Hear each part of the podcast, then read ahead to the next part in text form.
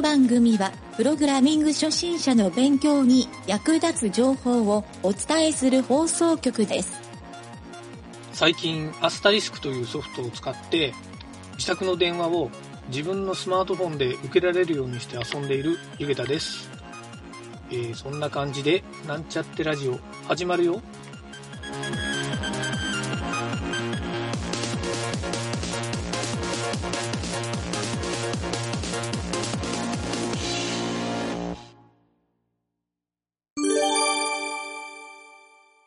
はい、それではワンポイントアドバイスのコーナーに行きたいと思います。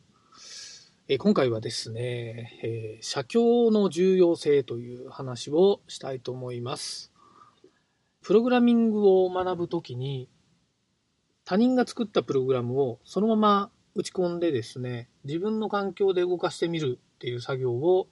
何度も行うことになるんですけど、その際に他人のプログラムを目で見て実際にキーボードでその通りに入力することを、えー結構いろんなエンジニアの人はですね写経するっていうふうに言っているんですが、まあ、あの特にプログラミングの用語でも何でもないんですけど実際に写経っていう言葉はお坊さんが、えー仏教の経典を書き写すことを写経って言ってお坊さんの徳を積むって言われてるこうなんでしょうね修行っていうふうにも言われていたそうですね。実際そう考えるとですね、プログラミングを学習することにおいて、この写経っていう作業はですね、非常にこうスキルアップに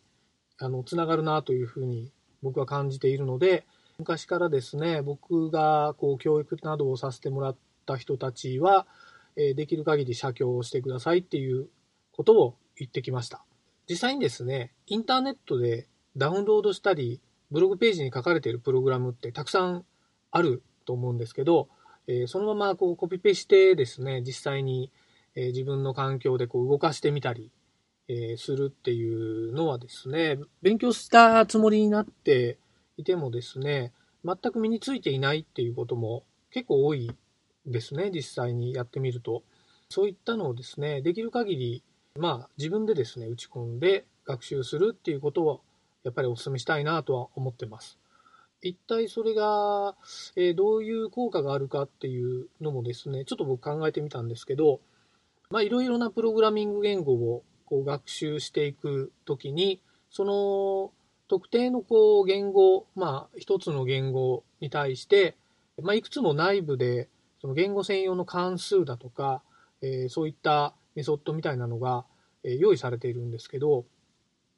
そういったあの用意されている関数とか、まあ、内部で使われている変数とか、PHP とかにもですね、えーマジック定数とかっていうのもいろいろあったりするんですけど、そういったのをですね、実際にこう自分で手で打ち込んでいくことでですね、そういった関数の、まあ、名前を覚えるとか、命名規則とかをになれるっていう意味においては、非常にこう、目で見て覚えるっていうよりは目と手を動かして覚えるっていうことで、え学習能力が高まるっていうのもありますし、実際にその言語のですね、そういった関数とかの名前の付けられ方って、実際入力していると、なんとなくこう共通点があるなって気づくことが多いんですね。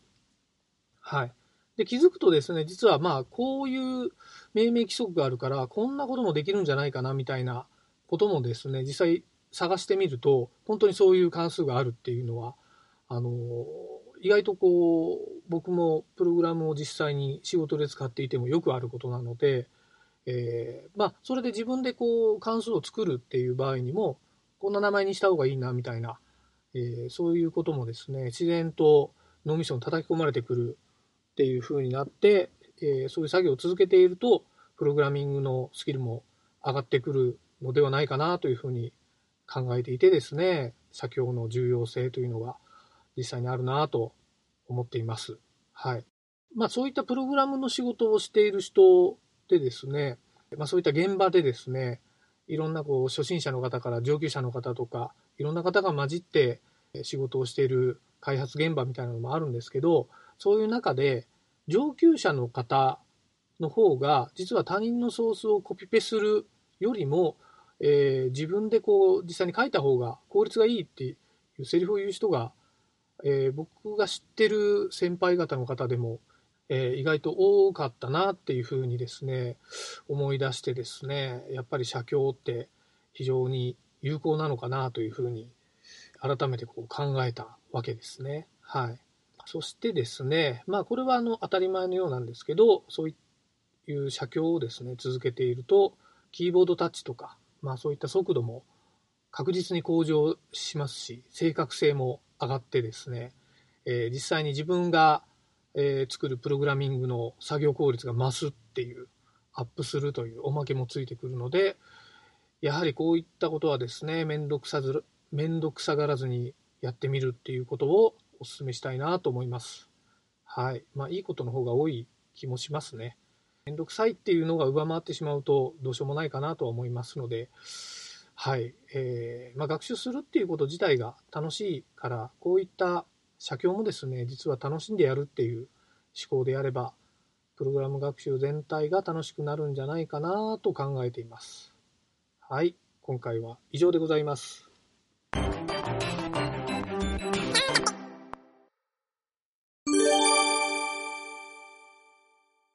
はい、続きまして、プログラムレッスンのコーナーですね。えー、JavaScript 編です。今回は、えー、連想配列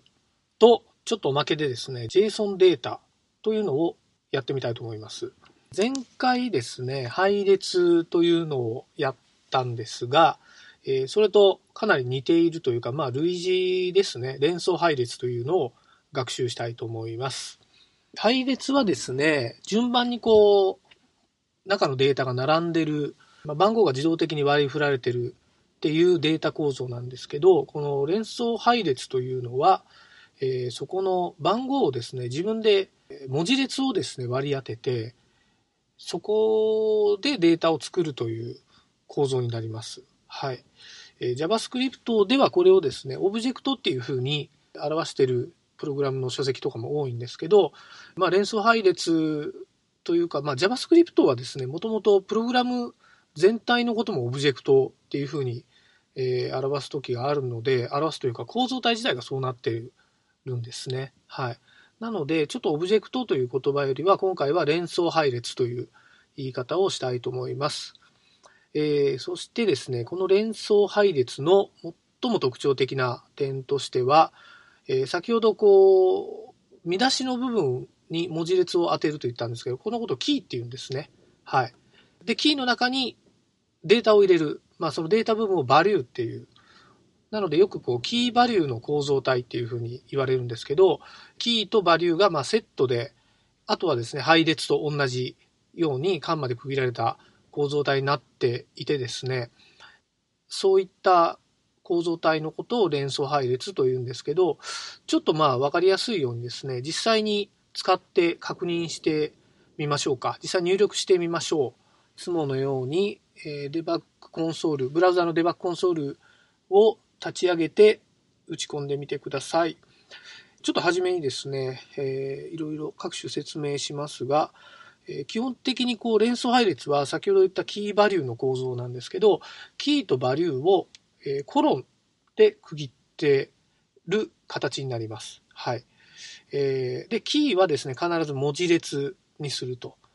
まあ、数値でもできるんですけど、えルール的には文字列にしましょうということになってます。はい。あとですね、バリューの部分は実は、えー、どんどん中にですね、配列を入れたり、連想配列を入れたり、まあ、こういうのをこう多重配列とか多重連想配列っていう言い方をするんですけど、構造体としては、あの、中にどんどん階層を作っていけるようにもなってるし、並列にいくつもそういった連想配列を並べたり、キーバリューだけをひたすらこう並べていってですね、一つの大きなデータベースを作るっていうことも可能になってます。はい。で、実際に書くとですね、ちょっと JavaScript 的な変数に入れる書き方をちょっと言ってみますが、まずですね、まず変数のバー宣言ですね。えー、バー宣言 var で半角スペース。今回はデータというところに連想配列を入れてみたいと思います。データ、data でイコール、ここにですね、前回あの配列の時は、ブラケットというあの、角括弧をつけたと思うんですけど、今回はですね、連想配列は、えー、角括弧ではなくて、えー、波括弧、または中括弧っていうのかな？はい。これはですね、まあ、ブレースとかカーリーブラケットっていう言い方をするんですね。はい。そのですね、中括弧書いて、えー、なそこにですね、ダブルクォーテーションのアルファベットの A で、ダブルクォーテーションの閉じで、コロンで、ここに1、数字の1を書いて、中学校の閉じで、セミコロン。はい。ここまででデータの中にキーが A という、で、バリューが数字の1っていうのがデータが作られました。これ連想配列のデータになります。で、これをですね、実際ちょっと取り出すやり方は、まあ、JavaScript はですね、結構柔軟な言語なんで、そのままデータエンターというふうに打つと、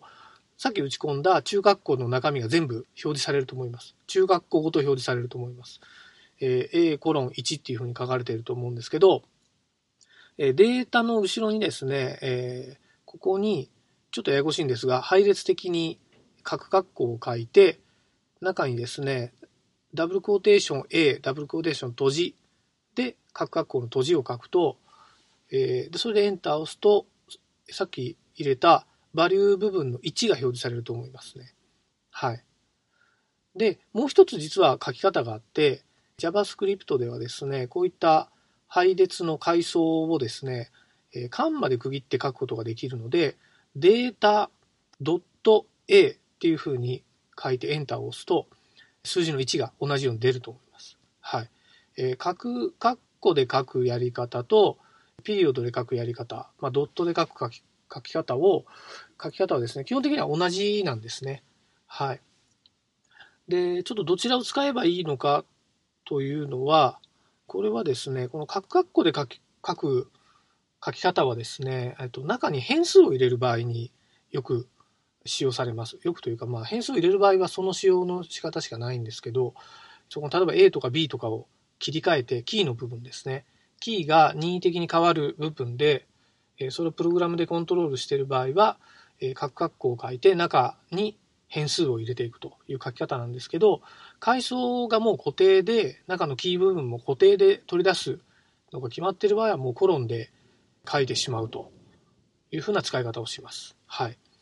ちょっと応用編で、ちょっと長めのを読みますね。えっ、ー、と、さっきのデータ、 var 宣言して半角スペースでデータイコール、中括弧。ここまで一緒ですね。で、ダブルクォーテーション A、コロン1までは一緒なんですけど、そこの後ろにカンマを書いて、ダブルクォーテーション B、ダブルクォーテーション閉じ、コロン2、えー、数字の2ですね。カンマを書いて、ダブルクォーテーション C、ダブルクォーテーション閉じ、で、コロンの数字の3、で、中括弧閉じ。これでエンターを押してみると、えー、さっき A っていうキーだけだったんですけど、ABC のキーで、それぞれ1、2、3っていうバリュー値をつけた連想配列のデータが作られるので、そこにですね、まあ、データでピリオド B っていうふうに打つと、ちゃんと数字の2が表示されると思います。はい。まあ、こういった形でですね、あの、今回数字をバリューとして使ったんですけど、もちろん文字列とかですね、あの、いろんな型が使えます。はい。JavaScript は結構便利で、そこにファンクションとかプログラムを入れることも可能になるので、プログラム全体をこういった連想配列みたいなオブジェクトの構造にしてプログラムを書くというのが結構管理しやすい構造体になるので、ちょっと上級になってきたらそういうのにトライしてみるといいかなと思います。はい。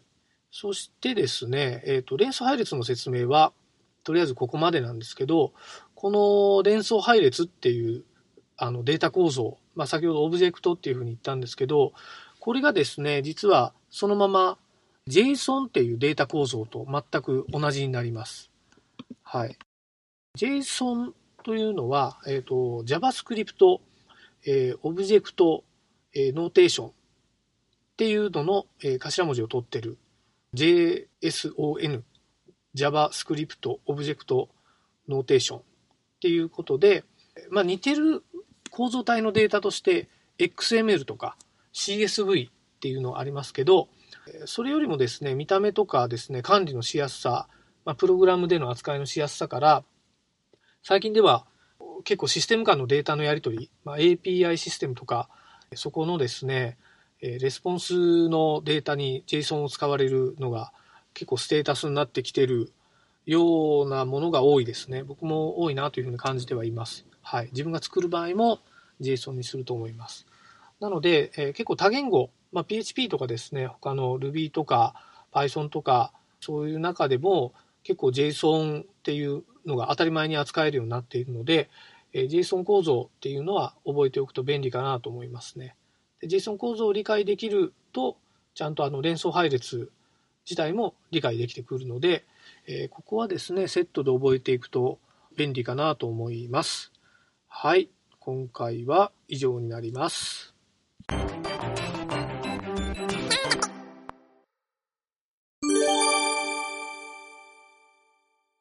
はい。それでは質問のコーナーです。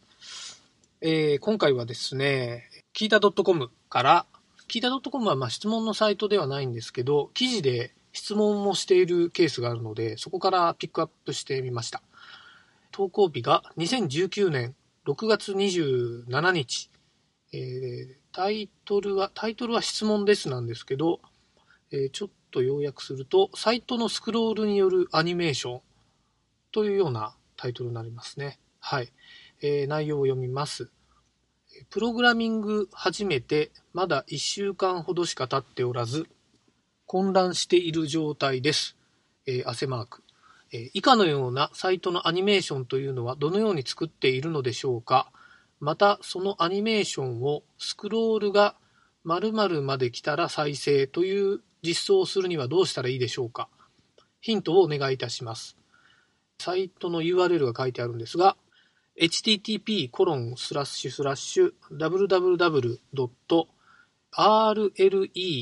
onardi.com スラッシュの interactive インタラクティブですね。で、ハイフンの resume リジュームスラッシュこの URL になってます。ちょっと長いんですけど、非常にちょっと面白いサイトだったので、ぜひ、ちょっとこれを聞いてる方は見てみるといいかなと思います。はい、一応、サイトの方にもリンクを貼っておくので、URL 打ち込むのがめんどくさい人は、えっ、ー、と、ぜひちょっと、なんちゃってラジオのサイトの方からリンクを辿ってみてください。これに対する回答は、えー、まあ、二つ、今回質問があってですね、えー、まあ、一つ目はこのようなサイトのアニメーションはどのように作っているのでしょうかという質問と、二つ目が、スクロールが〇〇まで来たら再生という実装をするにはどうすればいいでしょうか？はい、この2つですね。はい。えー、ちょっと簡単に答えてみたいと思います。1つ目はですね、このサイトすごく面白いんですけど、これ、あのー、ちょっと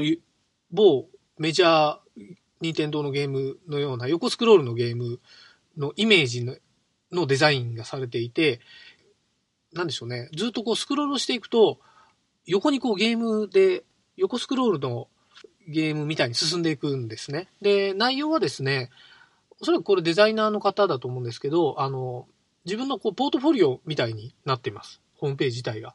で、中も非常にこうカラフルで、キャラクターとかデザインとかもしっかりされていて、えー、ポートフォリオとして非常にまあ、見る、えー、価値があるかなというぐらい面白いなと。はい。僕がまあ面接官でこのポートフォリオを持ってきた人がいたら、必ず目に留まると思いますね。はい。えー、なので、この質問してる人も、このページが非常に素晴らしいなと思って、真似したいなと考えているんだと思うんですけど、えー、このようなサイトのアニメーションはどのように作っているのでしょうかという質問なんですが、えー、このページ、あの、面白いのは、縦スクロールをずっとしていく。まあ、普通、こう、スマートフォンとか、えっ、ー、と、パソコンのページとかでも、インターネットのウェブサイトをブラウザで見ていると、こう、縦スクロールのページというのが、まあ、大体というかほとんどですよね。はい。で、それをですね、縦スクロールをしながら、実はスクロールに応じて、ずっとこう横に、まあ、ゲームで進行していくような感じで、横スクロールになっていると。縦スクロールを横スクロールに変換しているような構成になってますね。はい。ちょっとそこはですね、まあ、違和感があり、それが面白いのと、えー、スクロールをですね、あの、ちゃんと戻すと、えー、横スクロールも、あの、ちゃんと戻ってくれるので、とても緻密に計算されていて設計されてるなというのが、まあ、よくわかりますね。はい。まあ、このアニメーションどうやって作ってるのかっていうと、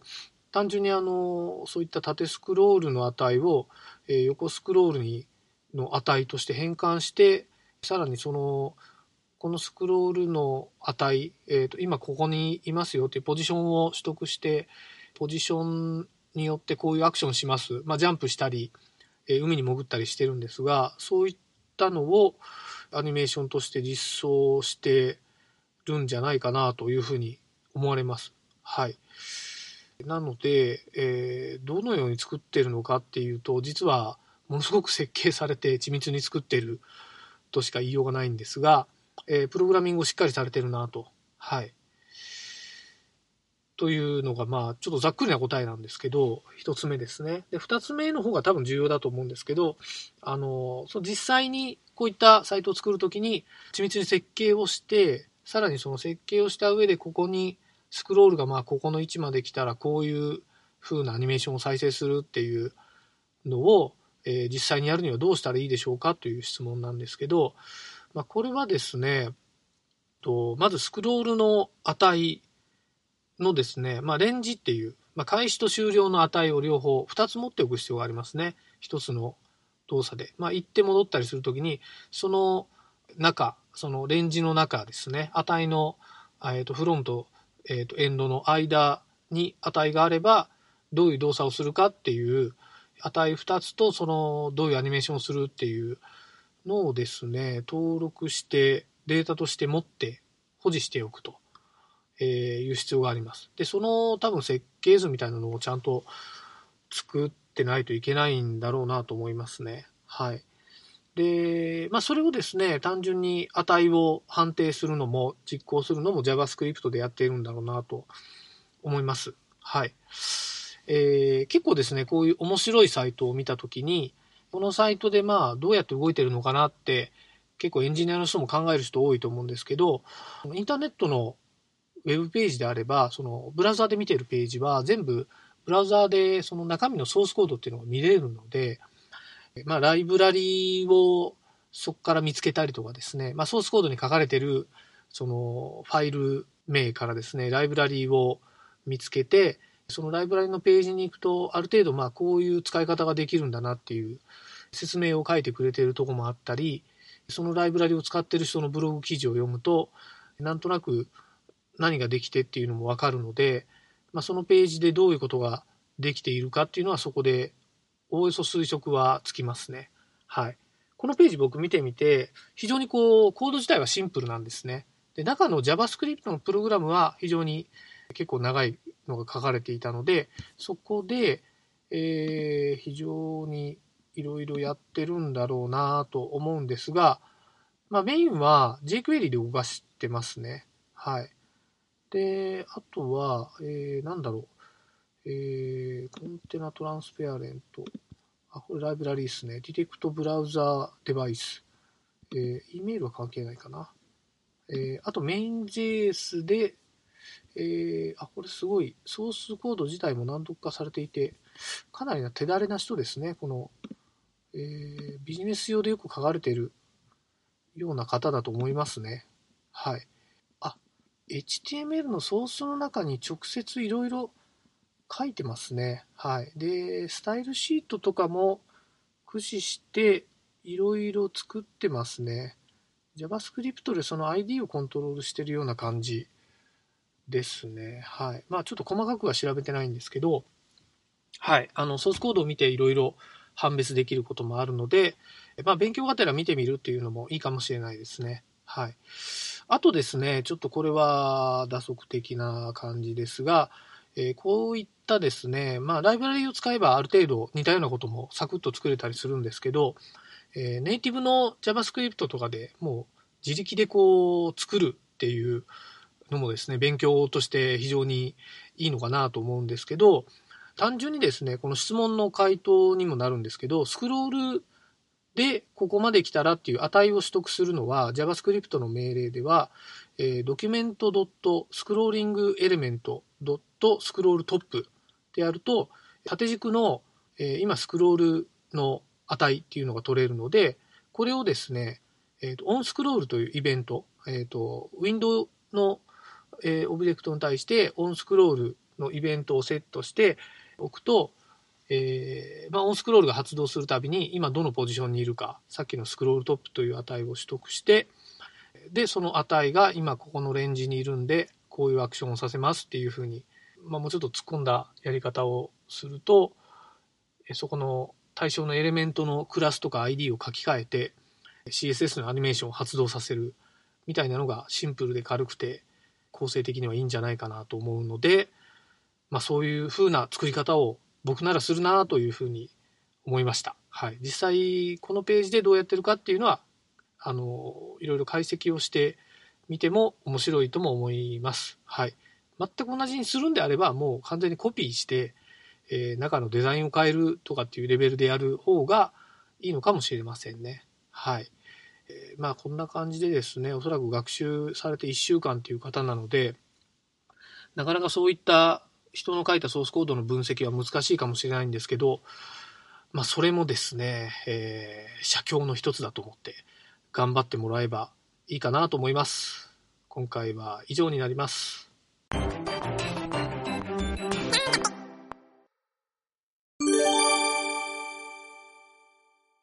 はい、それではトライアルのコーナーですが、とりあえず削除機能までつけたんですが、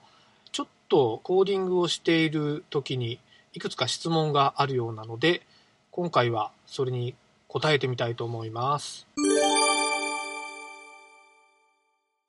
えっ、とね、先週から変わったとこ、ちょっと削除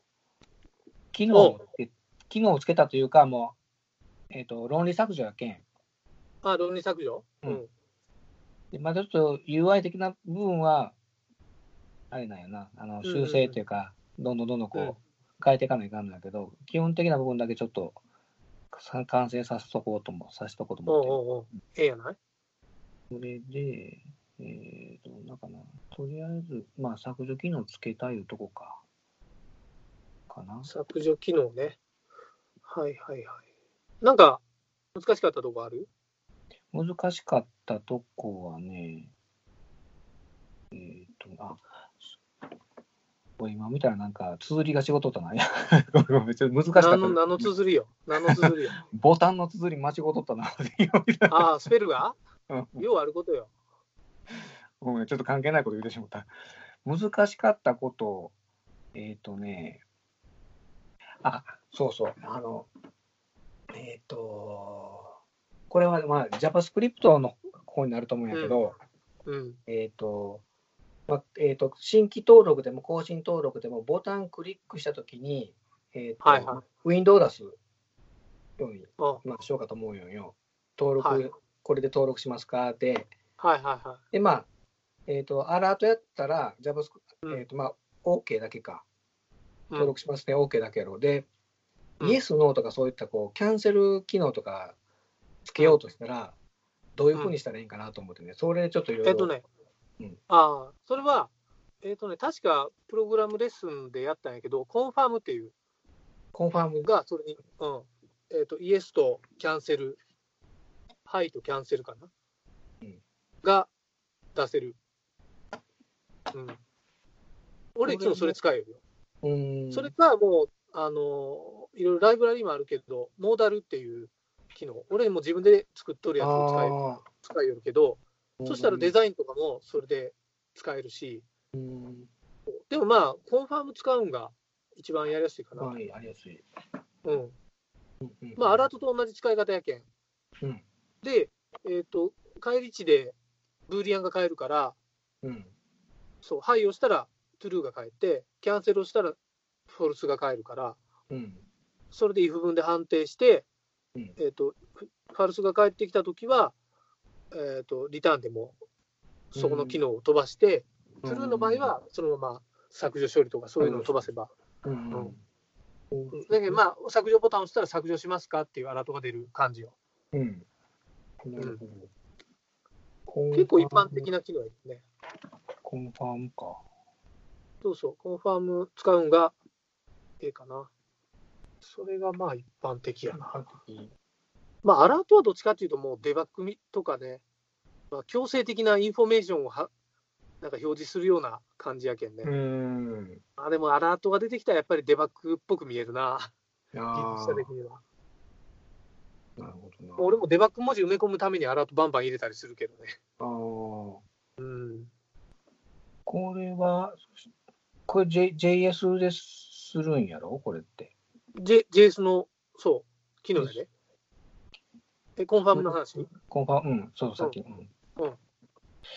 そのあたりかな。あの、見たらサーバー側と、うん。なんていうかな、クライアント側のうん。分っていうところで使い分けっていうとこが、うん。見たら、まあ、ウィ Windows のソフトを組むっていうところではそれがなかったっけど、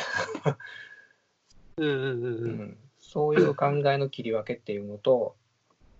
うん。画面の繊維の画面繊維とか移り変わりとかデータの受け渡しっていうところも、うん。やっぱり違うところがあるけん、そこは、うん、それは前も言ったけど、こうその、なんていうかな、うんその癖になれない、だんだん慣れていくような感じかな。うん。ええやんか。だいなんとなく分かってきた。あ、それでね、えっ、とね、うん。言いたかったんは、えっ、と、うんもう一つ、あの、スーパーグローバル変数っていうのかな、その、ポストとかゲットとか、リクエストとか、PHP の方？PHP、うん PHP の方、うん。うん、そこで聞きたいのが、えっ、と、使い分け、うん。うん。うん、ポストとゲットと、あリクエストっていうのは、うん。なんちゅうん、両方入っとるいうこと、ポストゲット。あ、そうそうそうそう。そう。あのあそそういううこと。そう基本的には、ポストとゲットの使い分けは、ゲットの方は URL に含まれとるうん、クエリがゲットっていうやろ。うん、で、ポストは URL じゃなくて、まあ、インプットで、うん。えっ、と、目に見えん状態で送るから、うん、そう。だから URL に含まれて、パスワードとかは URL に含められんやんか。うん、うん、で必ずポストにして、うん。あの細かく言ったら HTTPS で送って、うんえー、と何かしらの暗号をさらにデータベースに保存するときは、あのシャーツとかで保存するっていう、うん、SHA で保存するって前、何十もやりよったよ、うん、そう。だからあの、基本的には URL に入れるか入れんかで、ポストとゲットを切り分けるっていうのがまず一つで、うん。で、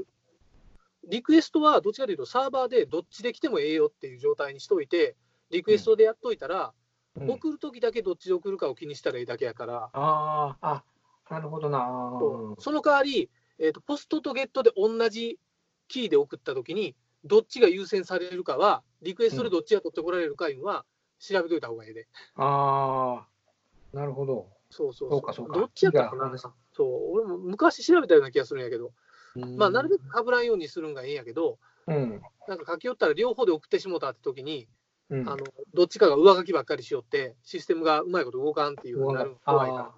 ら。はいはいはい。そうまあ、それから切り分けるんやったら、サーバー側でもちゃんとポストとゲットで両方で受け取って、受け取って、あうんそれで、あそう。そう。まあ、そっちの方が確実に正確なんあ、やけどね、確実やな。だからリクエストには使わんっていうのも一つではあるけど、うん。まあ、俺便利やけど結構使いはするけど、あー。うん。あと、そのセッション、うん。セッションとの関関うん、関係あ、セッションね。セッションは要するに、あの裏を返してみればね、クッキーなんよね、セッションって。で、クッキーやけど、データの保存場所がサーバーなんよ。で、クあッキーに、えっ、と、なんかハッシュキーが発行されるんよ。でそのハッシュキはいーでサーバーの、えー、とどのデータを読み込むかいうのをセッションとしてサーバーに書き込んどるっていう状態があのセッションでやり取りするやつやからね。で書き込まれとるから例えばそのサーバーを一回離れてもう一回来て来た時でもそのセッションの値が保持する設定になっとったら、うんあの以前ログインした情報みたいなんで、うんえー、と保持できるんやけど、うんそう。で、サーバーにあるから、ユーザー側にないから、ハッキングされることがほとんどないんよね。うんそう。うん逆に今度、ユーザー側で、えーと、ブラウザにデータ保存するのは、さっき言ったクッキーもあるんやけど、うんあのローカルストレージっていう、ああ。でこれ結構難しいよ。あのあ、難しくはないか。クッキーはね、だいたい、うん聞いたことある、えーとそのブラウザ。クッキーはそう、2000バイトぐらい、大体、ものによって、2000あ、バイト2000バイトやったかな。えっ、と、何バイトか忘れたけど、1メガも保存できんのよ、うーん。容量的には。で取り出すの結構大変やし。うん、そうやな。そ一目がない。う。でも、ローカルストレージは、これもブラウザによって違うけど、基本的にはね、5メガ保存できるんよ。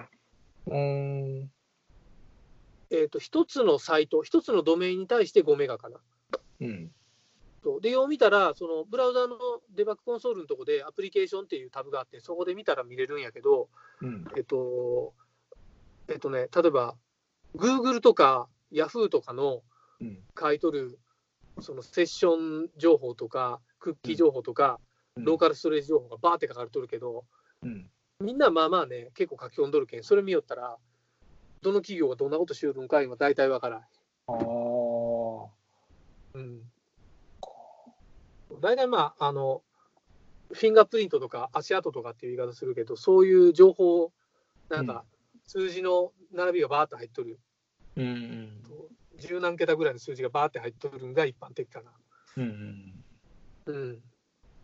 俺も自分で作っとるフレームワークにはそれで入れよるけど。そうそうそう。まあ、それをね、ちょっと活用する方法を知らんと、あんまり入れる意味ないから、う。うん。そう他は何かある？他はね、今んとこは、今んとこはそんなもんかな。そんなもん？まあ、うんでもだいぶシステムとしては動いてきよるから、うん。ええん。やとしては。とりあえず登録はできよるなというのはうん。あ、るけええやど。えっと、これソースって全部乗っけた方がいいんかな？一部分だけでいいんかな？あの、ブログ。あ、前も言ったけど、あれやな、GitHub 上げたら、あ、そうか、GitHub やったな。うん。登録しとるけど何も使ってなかった。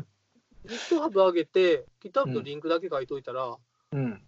そうやな、まあ見たい人は GitHub 上でソース見れるし、うん使いたい人はダウンロードして使ったらええし、ああ、そうか、うんそういう方か。